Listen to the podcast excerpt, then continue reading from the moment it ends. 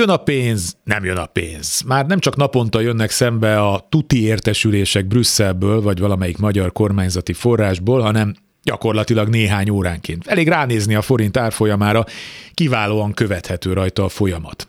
Mennyit bukunk? 6000 milliárdot? Csak 3000-et? Jön az egész? Miből induljunk ki? Navracsis Tibor kincstári optimizmusából, uniós tisztségviselők félmondataiból. Egy biztos, hatalmas a kapkodás.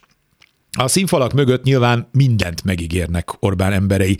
Én az eddigiekből azt prognosztizálom, hogy papíron létrehozzák az összes intézményt és mechanizmust, ami egy működő demokráciában valóban biztosítaná, hogy senki ne vigye haza az összes pénzt, hogy aztán úgy működjenek, mint az állami számvevőszék, az alkotmánybíróság, a médiatanács és a többi díszlet, ami mögül már régen kirohadt a tartalom, a lényeg.